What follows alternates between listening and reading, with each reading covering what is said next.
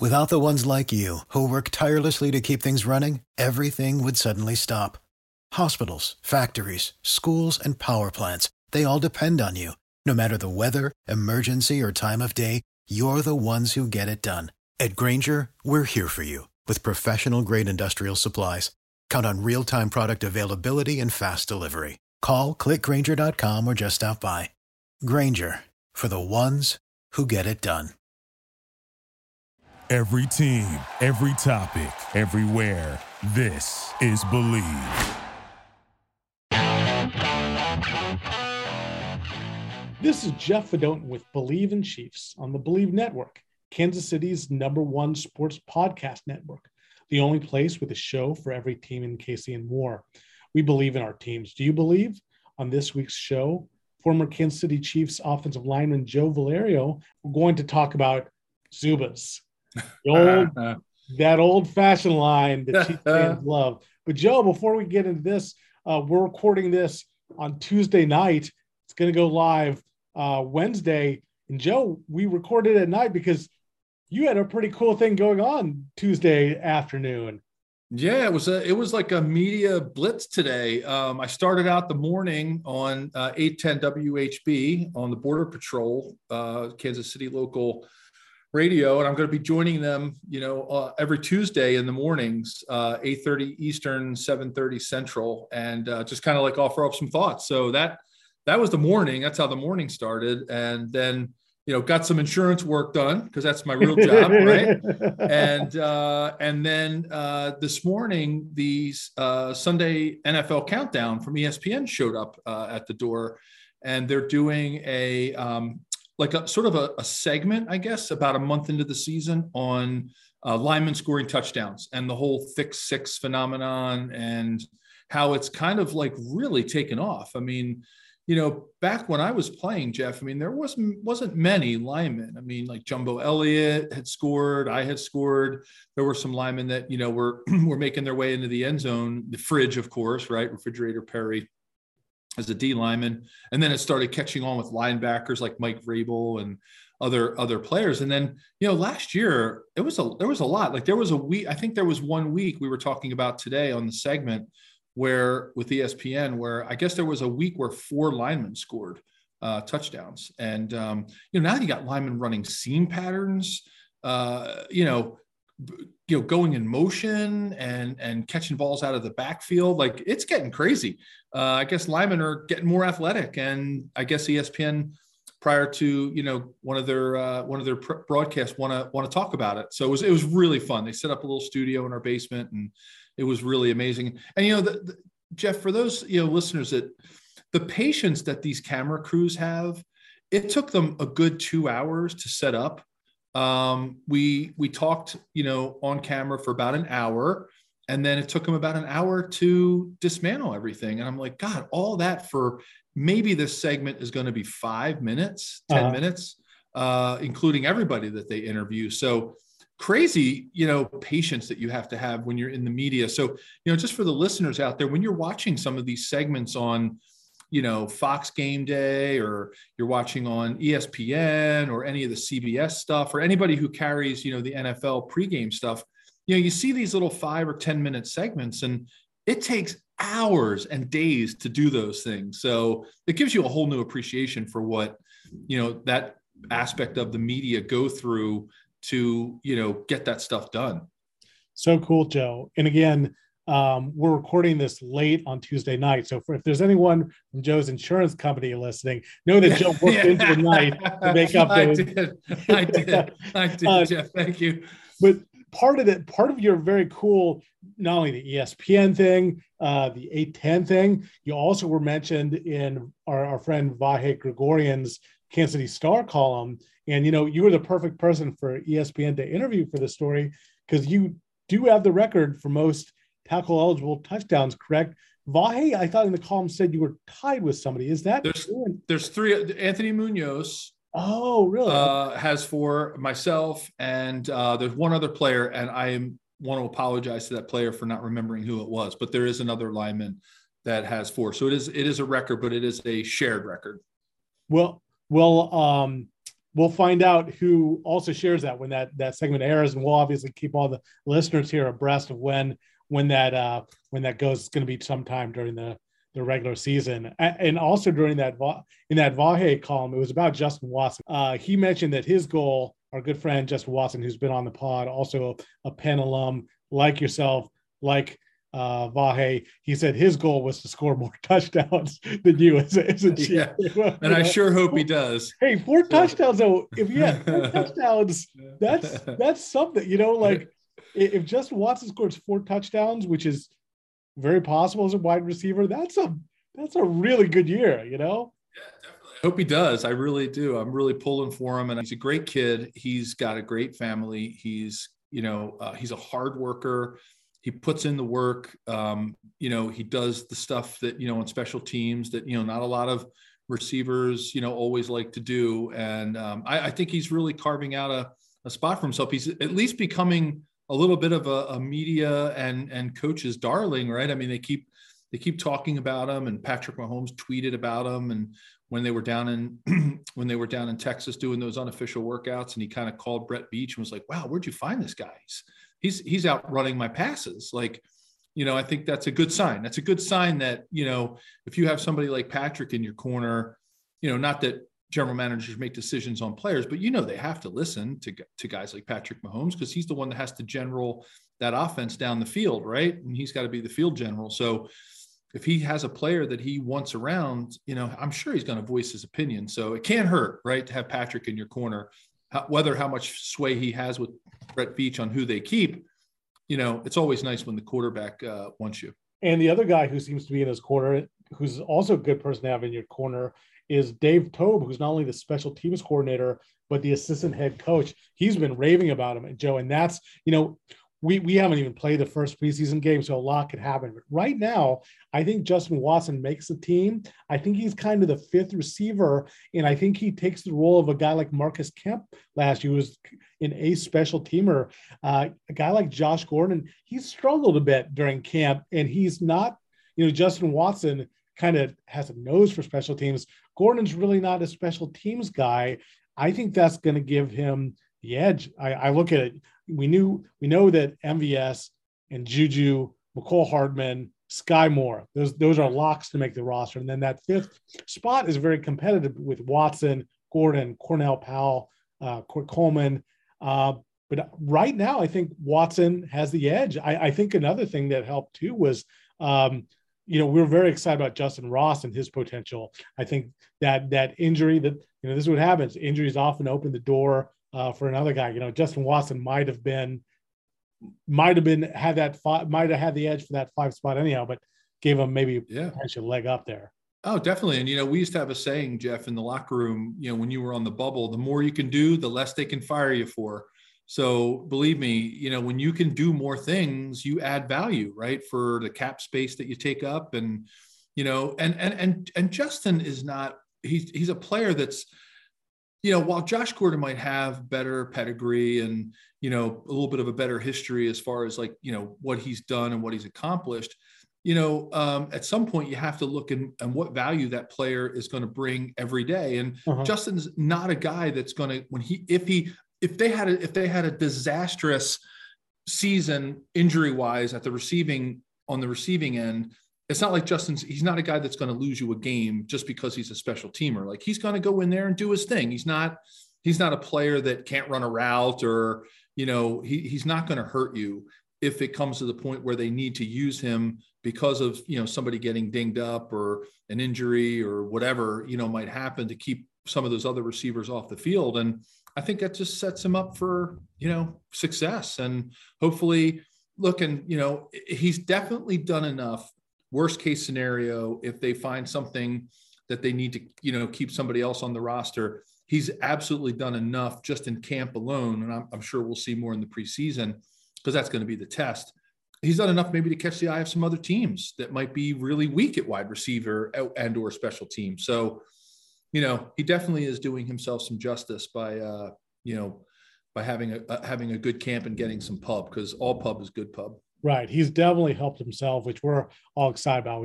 As Joe, you're close to his family, and we're all rooting for him. Well, we're going to get back to start talking about Zubaz a little bit, but first, BetOnline is the fastest and easiest way to wager on all your favorite sports, contests, and events with first market odds and lines. Find reviews and news for every league, including Major League Baseball, NFL, NBA, NHL, combat sports, esports, and even golf. BetOnline continues to be the top online resource for all your sports information, from live in-game betting, props, and futures. Head to BetOnline today or use your mobile device to join today and make your first sports bet. Use our promo code BLEAV50, B-L-E-A-V-50, to receive your 50% welcome bonus on your first deposit. BetOnline, where the game starts. Well, Joe, for Forbes.com, I wrote about the famous or infamous zebra striped pants company, Zubaz, that has made quite a comeback. And there's a definite Chiefs connection. I mean, the Casey Wolf mascot often wears them. And Kansas City is one of Zubaz's best-selling markets. And before the company's rebirth, which we'll get into, Joe, it's the peak years of Zubaz kind of coincided with your playing days in Kansas City. Oh, it was, I think Zubaz were introduced back in 1988, somewhere around there. Oh. I was 87 was my freshman year of football. And then 88 would have been my sophomore year of football. So yeah, it was right during, those formative college years, right in the meat of my college, in the heart of my college years. And they became really popular and then all of a sudden they really took off, towards the beginning of the NFL career in the early 90s. And I'm telling you, they were everywhere. Like if people can remember back, I mean, everybody wore those. And, I know they started out as like weightlifting pants and, comfortable things for bigger guys to wear in the weight room. And I'm telling you, the fashion statement just took off. And, you look back at them now and you have to be honest, like you kind of like, I don't want to say cringe when you see them, but like it definitely causes you to like go, oh, wow, that's loud. And the Chiefs colors were like real loud, out there. I mean, there were some that were very subtle. I think my first NFL pair of Zubaz were actually from the New York Giants. We talked about this, right? You're shaking your head. But it's a great story. I was hoping you were going to share this. It's a great one. Definitely tell the listeners in case we missed it the first time. When I was in college, so it would have been, I think it was right at the end of my senior year. So would that have been like 90 going into 1991 when right before I graduated. And, the Giants invited me up to a workout day, basically. And I got to go up to the stadium and it was lucky because I could just drive from Philly. So it wasn't like I needed to do anything crazy for transportation or anything. So I drove up and spent the entire day at the facility and got to tour it and meet people and scouts and, different folks in the organization. It was really, really fun. And I remember leaving there with a ton of gear. And one of them was a pair of Giant Zubaz. Now, the Giant Zubaz was actually probably one of the tamer ones because it was that... that like royally navy type of blue with a red, but I do remember that it did have a little bit of like silvery, glittery stripe in it, at least the pair that they gave me. And it was really, really funny. That was like the first pair of Zubaz that I actually owned. I didn't actually own any in college, but I just remember getting those and just being like, these are the bomb. Like, this is, I made it. Like leaving there with some Giant Zubaz. Do you still have those pants? Something tells me that Jen might have gotten rid of those Zubaz somewhere along the line. I'm a little bit of a pack rat. I have every one of the t-shirts that I ever got in Kansas City that had something to do with like a logo or like one of the players' charities.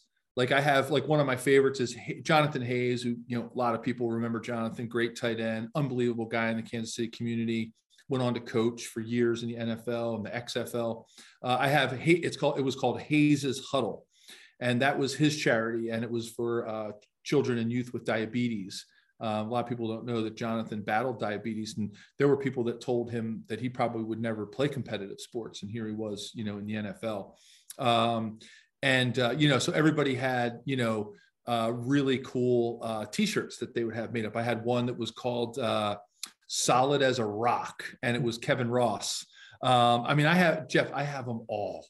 And it drives Jen crazy because I keep them tucked away in this one corner of my closet.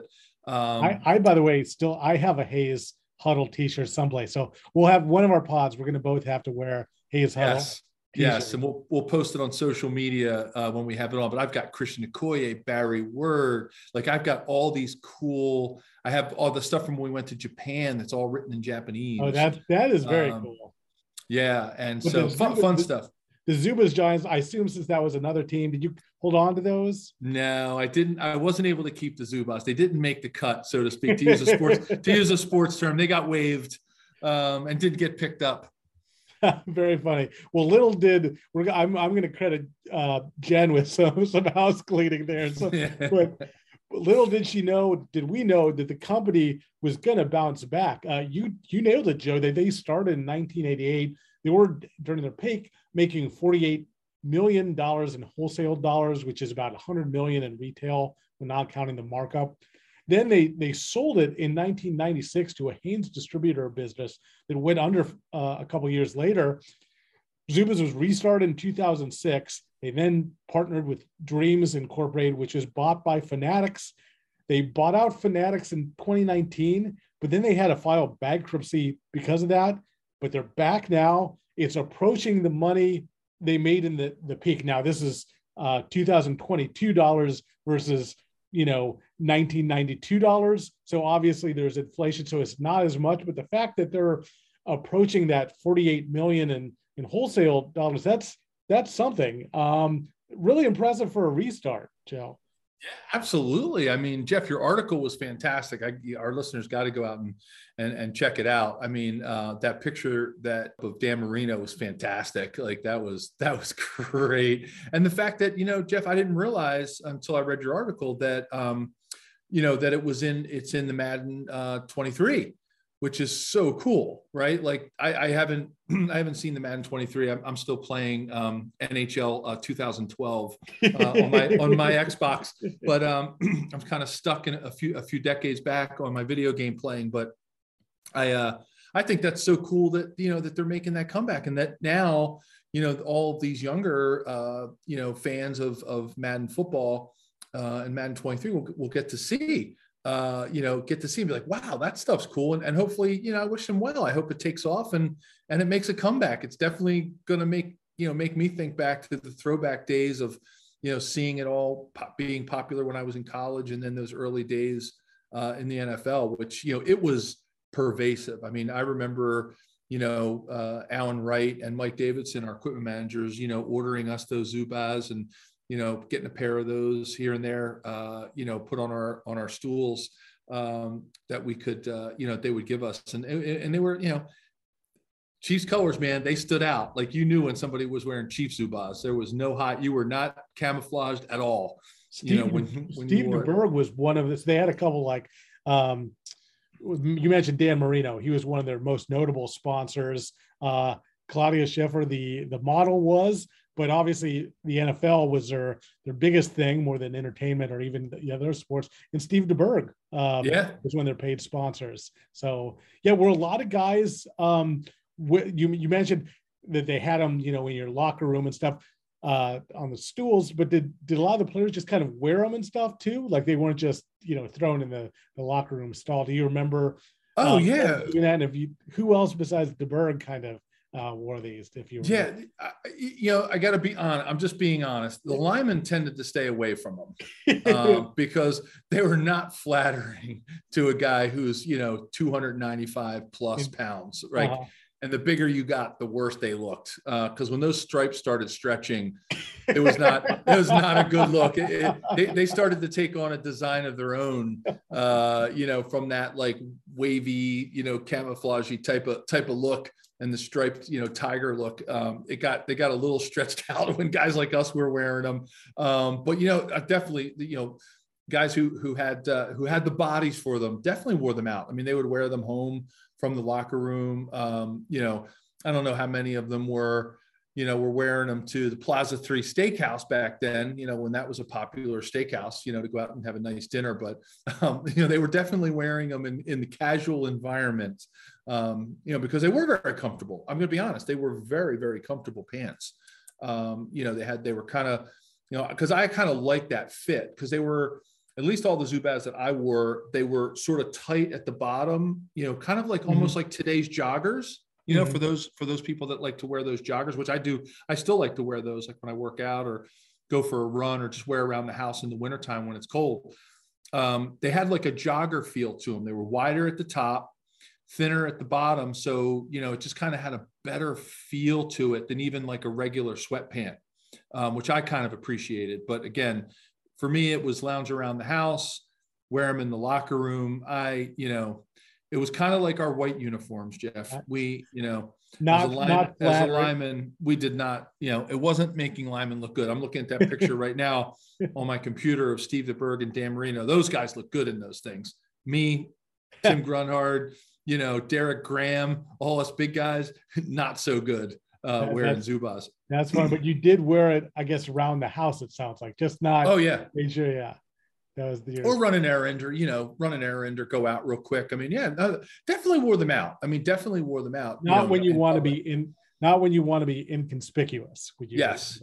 And, you know, thank goodness, you know, back then, no social media, so nobody has pictures of it. So, you know, it's a little different these days, right? You got to be careful what you're wearing out there. Somebody's going to snap a picture of you, you know, if you're an athlete or whatever, and post it on social media. So you got to, like, you know, I remember, you know, Jen used to get mad at me with some of the things I would leave the house. And, you know, back then you just, if you ran into a fan or something, you didn't really care because nobody was, you know, there wasn't taking selfies, iPhones everywhere. And, you know, you just kind of like went out and did your thing. But now today, I'm sure you got to like comb your hair, you know, wear shave, you know, wear the right clothes. Cause you know, somewhere there's going to be a picture of you out there being like, wow, look what this chief is wearing.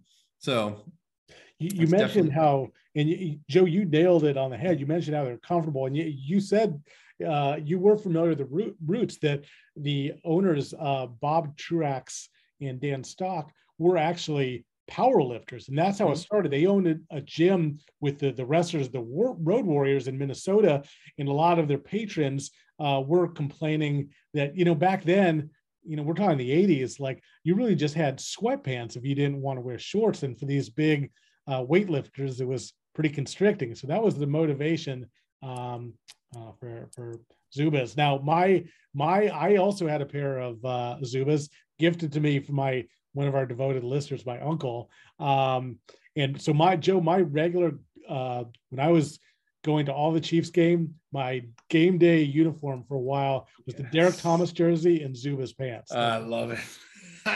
Jeff, you got to get us a picture of that. You got to see if you can dig one up.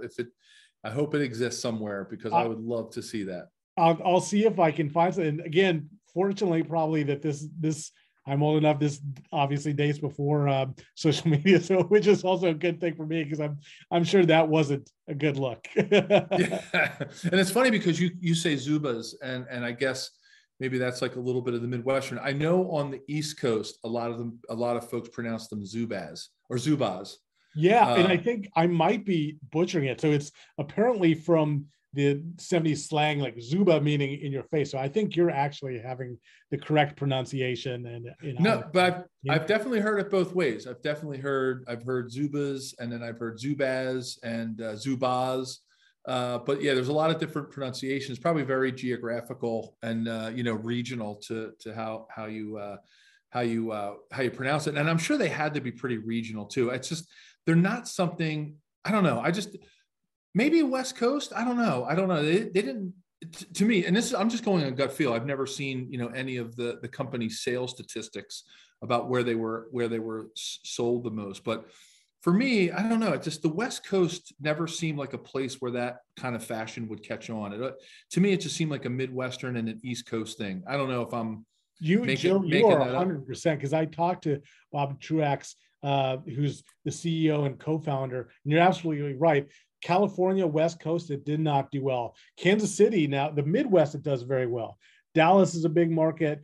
Kansas City, again, is one of its best markets. Really, though, what's interesting their best, no doubt, number one market is Buffalo. And, you know, Bill's Mafia has really adopted it. If you guys watched it, any of the listeners out there watched the match, you saw Josh Allen, even his golf bag during when he was and Mahomes were competing against Brady and Rogers, had Zubaz worked with a golf company that Josh Allen is a shareholder in, and they designed a Zubaz golf bag. But the Bills are their big market. The pro shops said they sell more of that than anything else, more than even Josh Allen jerseys. And they sell more than 1,000 pants per season. So I think that's also been, you know, that coincided, Joe, that the Bills, when they were at the peak in the early 90s, when it was Zubaz, however you want to pronounce it, peak. So I think that's also help bring it back. And I do, those are the two fan bases, like a Chiefs fan in the 90s. I think of those pants, and certainly a Bills fan. And even now I think of that. Yeah. The Bills ones actually, you know, if you do look at them, the Bills ones are definitely a little more muted. They're kind of along the line to the Giants. The Giants seemed like it had a little bit more blue, and they used to have that, like some of the Giants one had like a weird silvery, like glittery type of a stripe. They're definitely more muted than other ones. So I could see why, you know, you're not, but you know, hey, it's Buffalo. Like what else, who else is seeing you up there, right? You're in Buffalo. Sorry. No offense to any of our listeners from Buffalo. Fortunately, I don't think we have a lot of Bills listeners. So I think, you know, I think you could, say that. Did you ever wear the Giants pair that you got? Do you remember, or did you? Oh God, yeah, I wore them. I wore them all. Like, I mean, I'm walking around Penn campus with them on, and people are like, "Why are you wearing Giant Zubaz?" Like, and then I got to tell them, "Well, I took a visit up there, and you know, it's pre-draft visit, so you know, I got to show off my talk a little bit about my trip to Giant Stadium and working out and having a visit with the Giants." So yeah, and that's when Terry Bradway was there before he came to Kansas City. His son, by the way, is now an executive with, he's in the scout with the Chiefs. So it continues on. Joe, did you get swag from each of the places you tried out? And if so, what other teams did you try out for? Yeah, I got swag. I only remember getting 3 swag items for meeting up with people. I took a trip to Pittsburgh pre-draft, and I remember coming home with some cool Steelers gear. One of them was a really cool white T-shirt. And I remember back then there was no dry fit. It was all that old school T-shirt material, right, that you see. Hanes basically type material. But I had a cool Steelers, and, you know, that really cool font. On the front, it was a white T-shirt with a really cool iron on, because back then that's what things were. They were just ironed on. It's not like today with silk screening and all that stuff. And then I had a Cleveland Browns T-shirt that I wore into the ground. Like I wore that thing. I wore it and washed it so many times that it basically just started to disappear in the washer, like threads of it just started disappearing. And then one that was non-NFL related that I still have to this day. So the T-shirt is 31 years old. It's a Stanford football T-shirt that the equipment guy gave me, who happened to be from Philadelphia. And he was a transplant, and he was working for Stanford at the time. And I went to play in the East-West Shrine game at Stanford in San Jose. And he happened to like take a liking to me because I was from Philly. He was like, "Oh, I don't get to meet that many Philly kids out here." And he's like, "Here, take this. Don't tell anybody I gave it to you." And it was a cool Stanford football T-shirt. Jeff, I still have it. As a matter of fact, I just folded it and put it into my T-shirt drawer, and it is literally see-through. And I still have it. And, you know, my family, when they see me wear them, they'll just be like, "Oh God, there's that old Stanford T-shirt." It is 31 years old. It's probably one of the oldest. Well, besides I have some, like I said, I'm a Packer. I've got some uniforms from when I was a kid. Like I have my 12-year-old little league baseball uniform in a bin. It drives Jen crazy. But the Stanford one's probably the oldest thing that I've ever worn for that long. Because I'm obviously not wearing my 12-year-old you know, Little League Championship baseball jersey. That would probably fit, that would like fit on my forearm at this point. But like, I still wear that. So it's probably, like I said, it's probably the longest running wearable piece of clothing that I have actually worn for the longest, 31 years it's going on. And it's my Stanford football shirt. So it sounds like you kept all the shirts, the pants, including the Zubaz pants. You did not. I did not keep that. And I can't find my Browns t-shirt, and I can't find my Steelers t-shirt. So maybe once I signed with the Chiefs, I just like pitched everything, and I didn't really want to have an allegiance to anybody else. So I didn't want to create any bad mojo or bad juju. So I got rid of everything. That's probably what I ended up doing, you know, and from there on, it was all Chiefs stuff. So probably a wise call, though. If you had to go with any team, Marty might have let the Browns. Well, maybe not. He probably had maybe a little bit of animosity after getting. Yeah, he probably would have. I think he would have asked me to burn that in front of everybody if I would have showed up at the stadium in a Browns, you know, in a Browns t-shirt. But yeah, NFL players are funny, man. When there's like a free t-shirt to be had, you would think that these guys had no clothing at home. Like we used to call it the seagulls, and I forget who used to do it. I think it was Bill Jones, one of our fullbacks in the early 90s. As soon as like something free would show up, like when the equipment guys would throw a box of t-shirts from Champion or Flexall. Remember Flexall 454 or whatever it was called? Yeah. So that was a big sponsor of the NFL. So we would get these Flexall shirts.